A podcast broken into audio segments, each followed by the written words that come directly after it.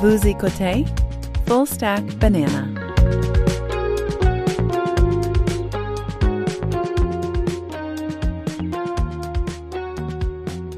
Bienvenue dans Stack, épisode numéro 32 du 11 avril 2023. Je m'appelle Louis-Jacques Darvaux et je suis avec Alex Gervais. Aujourd'hui, on plonge dans les archives. Es-tu prêt, Alex, à aller euh, faire un petit tour dans les archives? Allons-y. Milton Glaser. Euh, donc, euh, euh, j'ai pensé, que j'ai pensé parler de Milton Glaser euh, Je suis tombé sur un article il y a quelque temps déjà. C'était quelque chose que j'avais lu et qui m'avait intéressé et qui était allé dans mon dans mon dans mon Second Brain. Exact. et c'était un article qui s'intitulait 10 Things I Have Learned de Milton Glaser. Et ce que j'ai pensé faire avec toi aujourd'hui, c'est euh, euh, de faire quelque chose qui ne se fait absolument pas dans la culture euh, contemporaine. C'est d'emprunter ou de faire du millage sur les sur les idées de quelqu'un d'autre. Donc on va on va commenter cet article-là. Je ne sais pas combien de temps ça va prendre. Il y a, il y a 10 principes.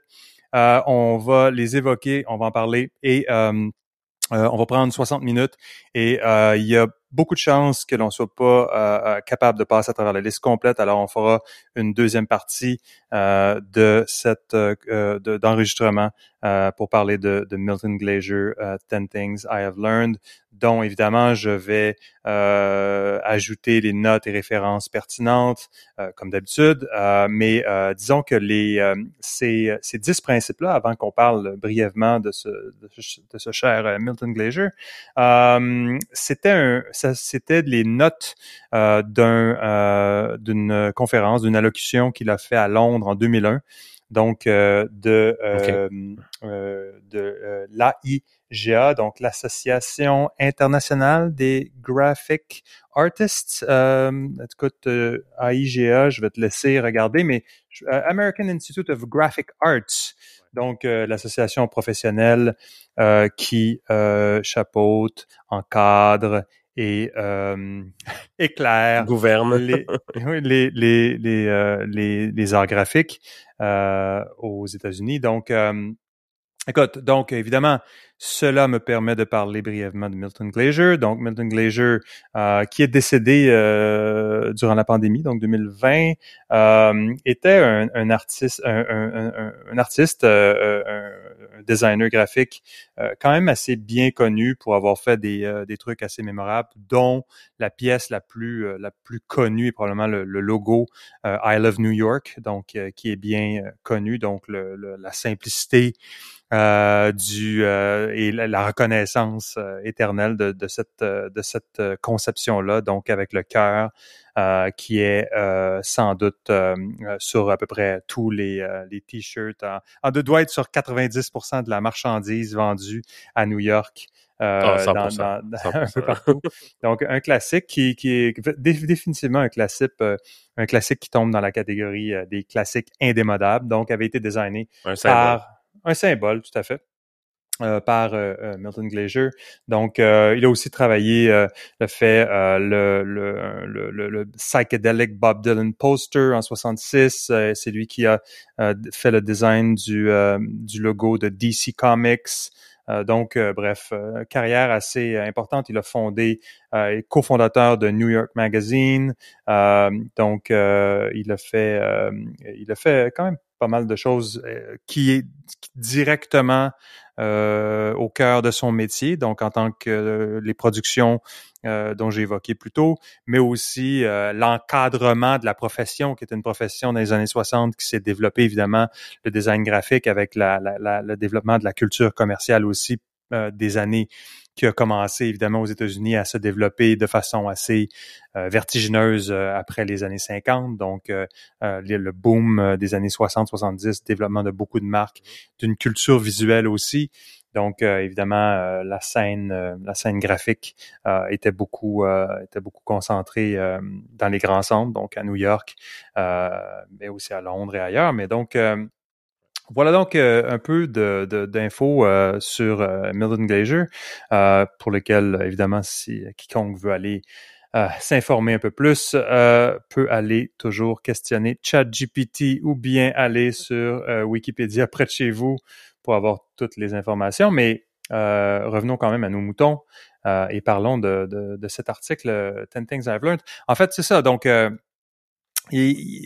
on va, on va sûrement le, refaire à, plusieurs moments. Donc, c'est l'idée de, de prendre certains éléments de, de, de, de wisdom puis de, de, de sagesse euh, qui ont été évoqués par d'autres personnes. À un moment donné, ces choses-là euh, se recoupent évidemment parce que les expériences de vie euh, sont font, font, une sorte d'intersection à un moment donné, se chevauchent, puis on arrive un peu aux mêmes conclusions à différentes époques. Euh, mais euh, la lentille de chacun est, est, est, intéressante. Donc, euh, et souvent, derrière les principes, il n'y a pas toujours un peu le, behind the scenes, les, les, les, pros, les cons, les implications d'un principe. Donc, c'est bien d'avoir un principe, c'est bien parfois aussi d'évoquer le principe puis de le publiciser. On en voit sur des posters ailleurs, mais il y a quand même, quand même du contexte parfois ajouté autour de ça. Donc, est-ce que tu es prêt à ce qu'on entame cette liste de, de, de des, des, des 10 choses que Milton Glaser a apprises euh, dans sa vie? Ah, toujours prêt. toujours prêt. écoute, je suis certain qu'il en a appris plus, il en a appris plus que 10, mais c'est les, les 10 qu'il a, évoqués. Euh, pour revenir sur le dernier point que tu fais aussi, c'est ce qui est intéressant, c'est que oui, il y a des ça se recoupe beaucoup quand tu vois ce genre de 10 choses que j'ai appris pendant ma vie, mais ce qui est intéressant, c'est je gardais toujours en tête en lisant, c'est que ça vraiment, c'est vraiment, tu, tu, perçois beaucoup de, comme tu dis, c'est les lentilles de sa vision en tant que, tu vois que c'est quelqu'un qui a opéré dans le monde du créatif, puis du graphic art, puis de tout ça, parce que clairement, c'est pas des points qui sont nécessairement applicables à tout le monde ou dans tous les domaines, tu sais. Fait que ça, c'est, c'est une perspective, tu vois, qui est un peu différente. C'est, c'est pas juste le, le truc très typique qui s'applique à la masse. Tu sais, il y a une saveur, une saveur quand même de son, de sa vie à lui qui, qui, qui, définit un peu ce que les 10 points qui ressortent, tu sais. C'est un bon point. Puis d'abord, déjà, la première, la première enveloppe dans laquelle ces principes-là s'installent, c'est que c'est une enveloppe plutôt professionnelle. Donc, il y a, il y a, définitivement une, une, saveur plus professionnelle que personnelle. Euh, et, euh, et, et, effectivement, faut effectivement bien faire une mise en contexte sur qui il était parce que euh, c'est, définitivement euh, moins applicable à quelqu'un qui, qui travaille dans une euh, dans un dans un je sais pas moi dans un j'essaie de, Wall Street un, factory un factory quelconque un, un, un, un, steel factory là à quelque part en Pennsylvanie là parce qu'il y en a plus il y en a plus mais sans, prendre, sans prendre l'exemple complètement opposé mais tu sais même dans quelqu'un qui est pas dans le domaine de la de la finance. Ça s'appliquerait pas parce que c'est pas les mêmes choses, c'est pas le même contexte. Non, exact, exact. Donc, euh, écoute, on y va. Donc, le premier euh, principe, c'est You can only work for people that you like. Donc, euh, on peut seulement travailler pour des gens que l'on aime. Et là-dessus, ce qu'il ce qu'il dit, c'est que il, il, ce qu'il disait, c'est que ça y a pris un certain temps avant de, de, de, de, se ranger, de se liguer derrière ce principe-là, euh, qu'il a pensé peut-être le contraire au début de sa carrière professionnelle, mais qu'il en est venu à, euh, plus tard dans, dans, dans sa vie, là, au, crépuscule de sa vie, de, de décréter que euh, cette règle-là est bel et bien applicable. Euh, et euh, écoute, là-dessus, ça, ça n'est pas un qui est facile parce que on a tendance à vouloir dire tout de suite que oui, c'est vrai. Euh, bon, est-ce que c'est, est-ce qu'on peut seulement travailler pour des personnes que l'on aime? Je pense que c'est optimal de travailler pour des personnes que l'on aime, mais évidemment, il y a la question. Euh, puis il y en a plusieurs questions, mais définitivement, euh, il, y a, il, y a la, il y a la question d'une progression de carrière, je pense, qui vient mm-hmm. former ce principe-là. Tu euh, et, effectivement, est-ce que tu peux faire de l'excellent travail pour une personne que tu n'aimes pas euh, ou avec des gens que tu n'aimes pas? Euh, et évidemment, work for people, il y a le côté, il y a le côté employeur, mais il y a aussi le mmh. côté donneur d'ouvrage, donc client, évidemment. Dans ce cas-là, est-ce qu'on peut produire vraiment quelque chose euh, de super bien euh, pour quelqu'un qui ne nous motive pas, quelqu'un qui veut nous trop nous encadrer. On pense surtout les gens qui travaillent dans le monde créatif euh, ont besoin de, de, marge de manœuvre pour pouvoir créer quelque chose. Si on veut trop les castrer, les encadrer, euh, ça fonctionne pas nécessairement bien. Donc, euh, donc, effectivement. Puis c'est l'ouverture d'un point qui semble revenir dans plusieurs de ces dix points justement où il semble que au courant de sa carrière, il y a eu une euh, on dirait qu'il a, commencé sa carrière avec en ayant une idée préconçue de qu'est-ce que ça voulait dire être professionnel. Puis qu'au cours des années, il a fallu qu'il ajuste sa définition puis qu'il remette en question qu'est-ce que ça voulait dire d'être professionnel. Parce qu'il utilise le mot professionnalisme.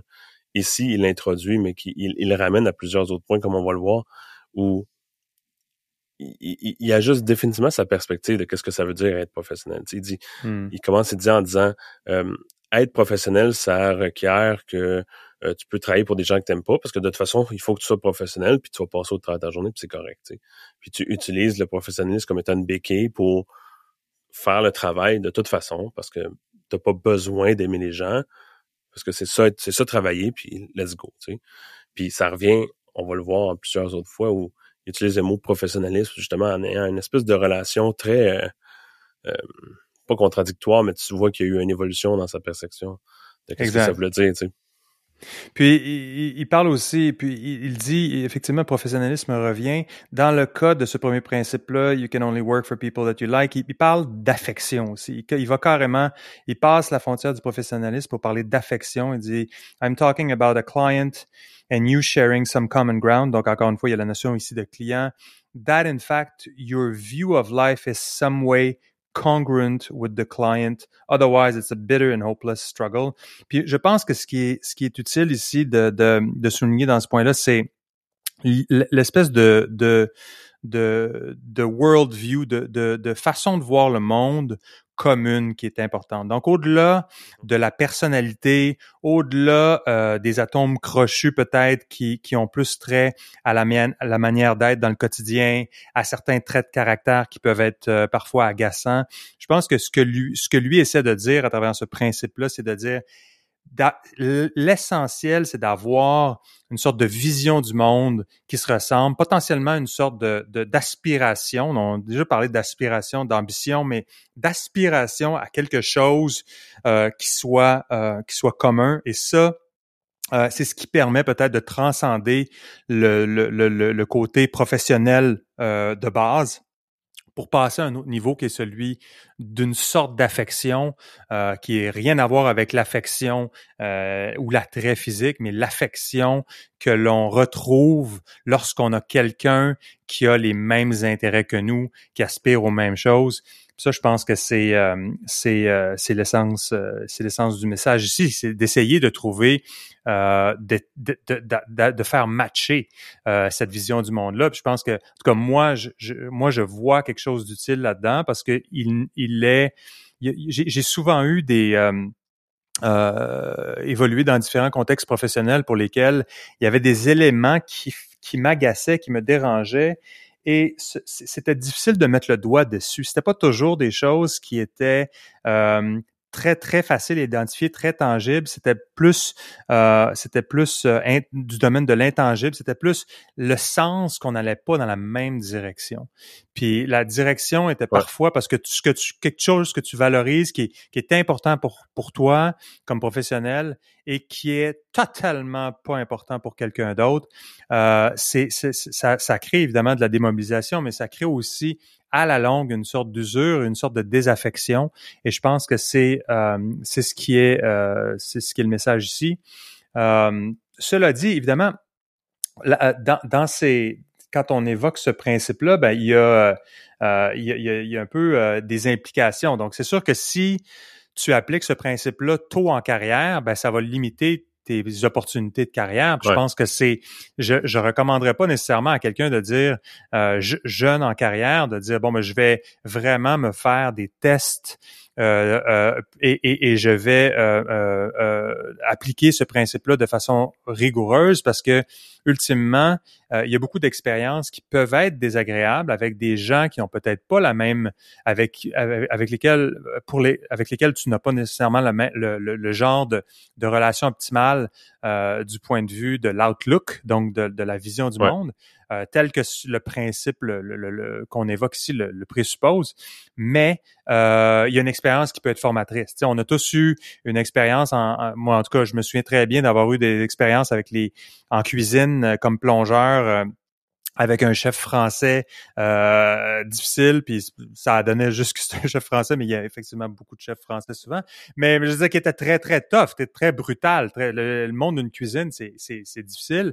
Puis évidemment, c'était pas quelqu'un. Évidemment, d'une part, c'était pas une, on n'était pas dans une situation où il s'agissait d'une carrière, il d'un, d'un emploi, d'un emploi euh, assez temporaire aussi.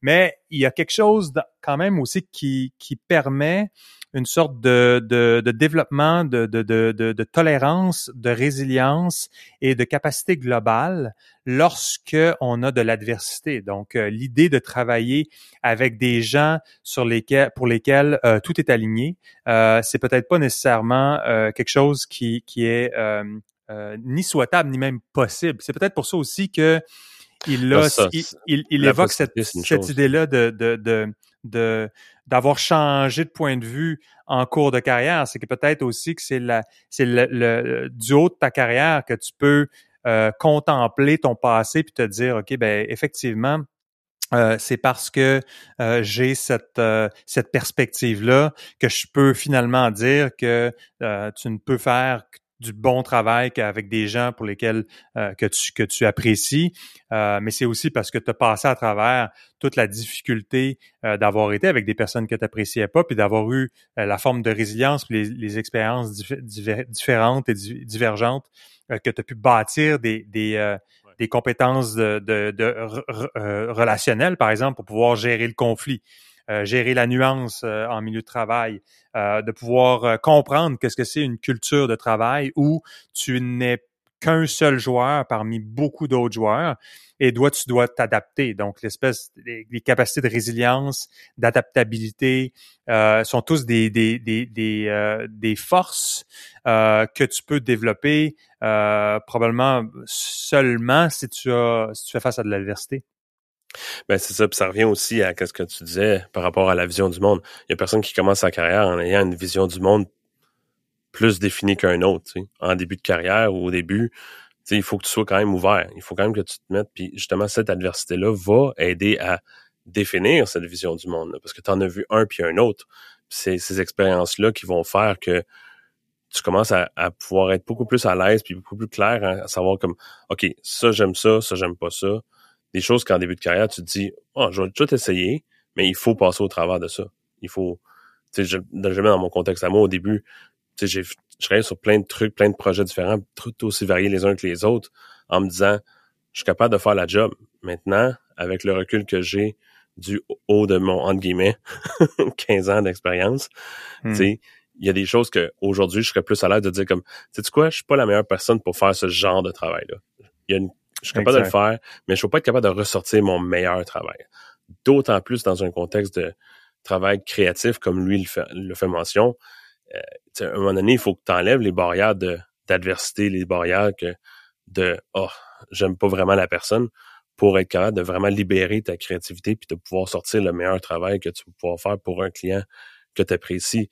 C'est un va pas sans l'autre rendu là, tu sais.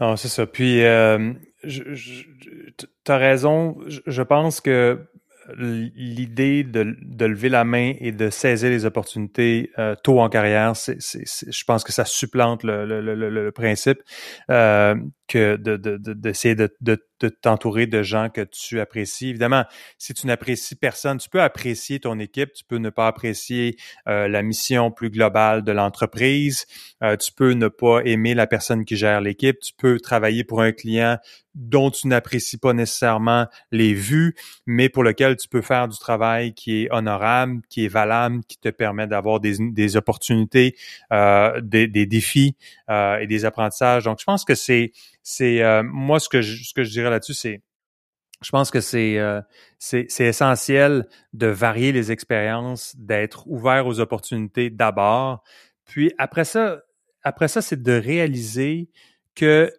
il, il, va y avoir un, un, frein à un moment donné qui va euh, qui va euh, opérer euh, si n'y a pas une sorte de synergie d'objectifs, une synergie au niveau de la vision du monde, et s'il n'y a pas cette espèce d'affection-là qui hum. permet de passer au niveau supérieur, parce que c'est ce qui permet d'avoir euh, évidemment, on a des biais euh, comme euh, comme être humain, c'est évident. Donc, le, le, le, fait de pouvoir travailler avec des gens qu'on apprécie va nous permettre de pouvoir de vouloir plaire, de vouloir donner le maximum, de peut-être être plus à l'écoute, alors qu'on peut peut-être être plus fermé lorsqu'on a une personne qui à, la base ne nous nous plaît moins au niveau des valeurs, au niveau de l'attitude et, autres.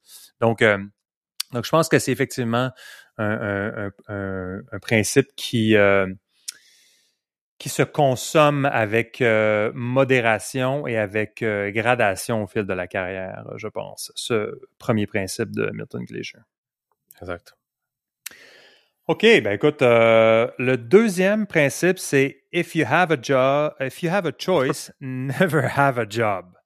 Donc, euh, écoute, ça c'est quelque chose qui, euh, évidemment, euh, est au souvent source de, surtout pour les, professionnels créatifs, le fait d'avoir un emploi, c'est toujours vu comme étant très contraignant parce que un emploi obéit à des impératifs de, de modèle d'affaires, de culture d'entreprise, euh, de, de, contraintes budgétaires, euh, de contraintes d'équipe. Euh, de, de, en fait, il y, a, il y, a, énormément de contraintes, donc il y a, des avantages évidemment à avoir un emploi. Euh, de ne pas en avoir un, euh, évidemment, donne beaucoup plus de flexibilité. Donc, je ne sais pas si, si tu avais, si tu avais si avais une réaction immédiate à ce, à ce second principe. Um, hmm. J'avoue que quand je l'ai lu, il fallait que je leur lise cela parce que c'était comme un peu ah, OK, mais qu'est-ce que tu veux dire exactement? Tu sais, comme if you have a choice, never have a job. C'est comme un peu. Ça tombe un peu dans, comme uh, state the obvious, là, dans un sens où si tu peux te permettre de pas avoir de job, tu sais, choisis ça. OK, non, mais toi, OK, t'as vu ça comme ça. Non, moi, j'ai jamais vu ça comme ça. If you have a choice, never have a job. Ça veut pas dire de ne pas travailler. non, non, non, non, je le prenais pas nécessairement d'un point de vue comme si tu es à l'aise financièrement. C'est comme, c'est sûr que dans plein de scénarios, ne pas avoir de boss ou de contraintes qui viennent avec le job puis d'être capable de faire le même travail, mm-hmm. sure. Tu sais, comme, évidemment, tu sais. Mais, à quel point c'est, il y a pas juste des, comment dire, des inconvénients au fait d'être dans, dans une entreprise ou dans des trucs comme ça où euh, c'est facile de souvent j'ai entendu ce genre de là c'est facile de pouvoir percevoir la job comme étant des contraintes, mais pour l'avoir vu, euh, peut-être en, étant quelqu'un qui engageait des professionnels, c'est de voir ceux mmh. qui étaient capables d'opérer puis d'être créatifs within the box que la job leur créait, je trouverais ça euh, d'autant plus impressionnant, tu sais, dans un sens. Ou les contraintes, puis quelqu'un qui était capable d'opérer à travers les contraintes aussi lousse soit-elle, je trouvais ça d'autant plus impressionnant, tu sais, dans un sens où, dans encore là, d'un point de vue dans le milieu créatif, c'est quelqu'un qui opère avec aucune contrainte ou complètement, c'est un artiste, tandis que quelqu'un qui va être capable de travailler selon certaines contraintes, parce que même dans le contexte ici où quelqu'un n'a pas de job, il y a quand même un client, il y a quand même quelqu'un à, il y a quand même des contraintes, il y a quand même un brief, il y a quand même des trucs comme ça où, je perçois ça comme étant pas nécessairement quelque chose d'étouffant, mais plus quelque chose comme qui, qui, qui va contraindre puis qui va vraiment entourer, plus englober le, le travail à faire qui va permettre à, à ces gens-là de vraiment s'en se démarquer puis de d'utiliser ces contraintes-là pour justement s'élever, tu. Mm-hmm, mm-hmm. OK. Fait que euh, dans le fond, l'idée ici, c'est que c'est sûr que si tu as l'implication de ce principe-là, c'est que si tu as la capacité de pouvoir voguer de tes propres de tes propres de tes propres ailes ou voguer de tes propres façons voler de tes propres ailes. Bref, d'être- si tu peux préserver ton indépendance, bref, euh, je pense qu'il y a une vertu à ça, puis aussi euh, une sorte d'idée derrière euh, le fait, euh, le piège de l'emploi un peu. Je, pense que c'est ce qu'il évoque un peu, euh, du, du relié à, à- effectivement à la, à la question de la créativité, de l'indépendance, de la monotonie et aussi de la euh, de la transaction. Donc, euh, il y a une sorte de transaction pour une pour une sécurité, pour une identité euh, déjà toute préfabriquée.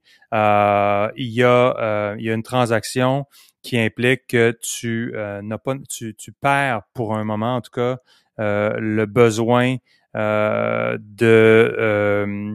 de, de, de, de- d'opérer dans le cadre d'un, d'un struggle constant pour pouvoir te réinventer, trouver des nouvelles opportunités. Euh, donc, c'est pour ça, par exemple, que, tu sais, euh, euh, Nassim Taleb, par exemple, euh, qui euh, qui est bien connu pour pour avoir écrit le livre de Black Swan, puis donc un, mathématicien, statisticien bien connu, donc a cette cette idée-là de l'idée qu'un chauffeur de taxi est, est moins fragile à quelque part comme malgré qu'on perçoive une personne qui, qui, qui conduit un taxi, mettons à New York, euh, je utilise ça, mais un, New York euh, ca- cab, driver, mais ça s'applique un peu partout, mais un, chauffeur de taxi est moins fragile qu'une personne qui a un emploi dans un euh, dans un dans une institution importante, imaginons un gouvernement par exemple. L'id- L'idée derrière ça, c'est que il y a une perception de robustesse avec la personne qui a un emploi très, très encadré dans une institution potentiellement large et bureaucra- bureaucratisée. Euh, mais une fois que si jamais tu perds ton emploi, euh, tu n'as pas nécessairement cultivé les réflexes euh, les, la, la, la, le fitness requis pour pouvoir rebondir. Alors que ce qu'il dit quand il, quand il parle du chauffeur de taxi, le chauffeur de taxi, chaque matin, doit à quelque part s'en aller au gym. Il doit à quelque part trouver une façon de ça. générer des revenus. Il doit, il doit se dire à quelque part, OK, il y a quelque chose qui se passe ici. Il y a, euh, un, il y a, il y a, 100 il y a des gens qui sortent d'ici à 7 heures le soir constamment.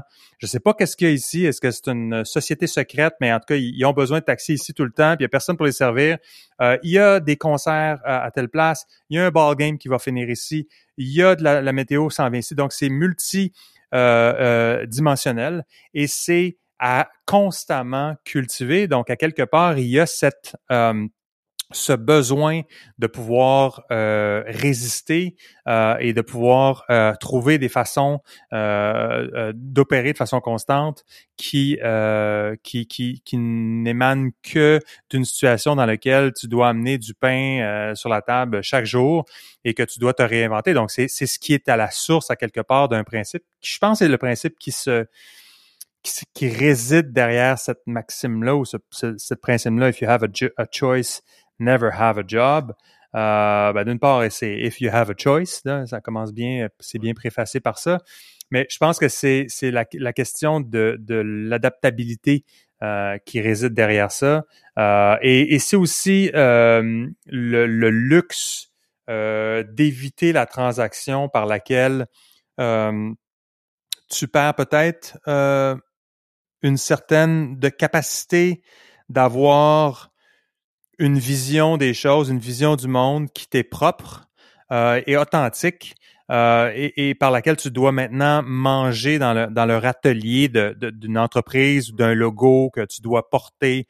Euh, donc, tu dois, tu dois quelque part, euh, tu fais partie d'un système et tu as peut-être moins de marge de manœuvre. Évidemment, il y a, il y a plein d'avantages à avoir un emploi. Il y a des, il y a des avantages qui, qui sont, qui aujourd'hui, pour moi, crèvent les yeux, surtout avec la COVID, par exemple. On peut imaginer des gens qui, euh, qui se sont fait dire simplement, écoute, euh, il y a une, désolé qu'il y a une pandémie, euh, retourne à la maison, puis euh, prends bien soin de toi, puis écoute, c'est, assure-toi que tout est beau de ton côté, puis quand tu seras prêt, ben, on va t'envoyer quelque chose à la maison pour que tu puisses te connecter, puis on va t'aider là-dedans. Puis si tu pas de chaise, ben, on va te donner un budget pour que tu puisses avoir une chaise, puis pour que tu puisses continuer à travailler. Tu sais, c'est quand même, c'est, c'est, il y a là un, un, luxe quand même important qu'on a vu quand tu, quand es malade aussi, puis évidemment les, les les contextes diffèrent. Donc, si on est aux États-Unis, est-ce qu'on, si on a un emploi,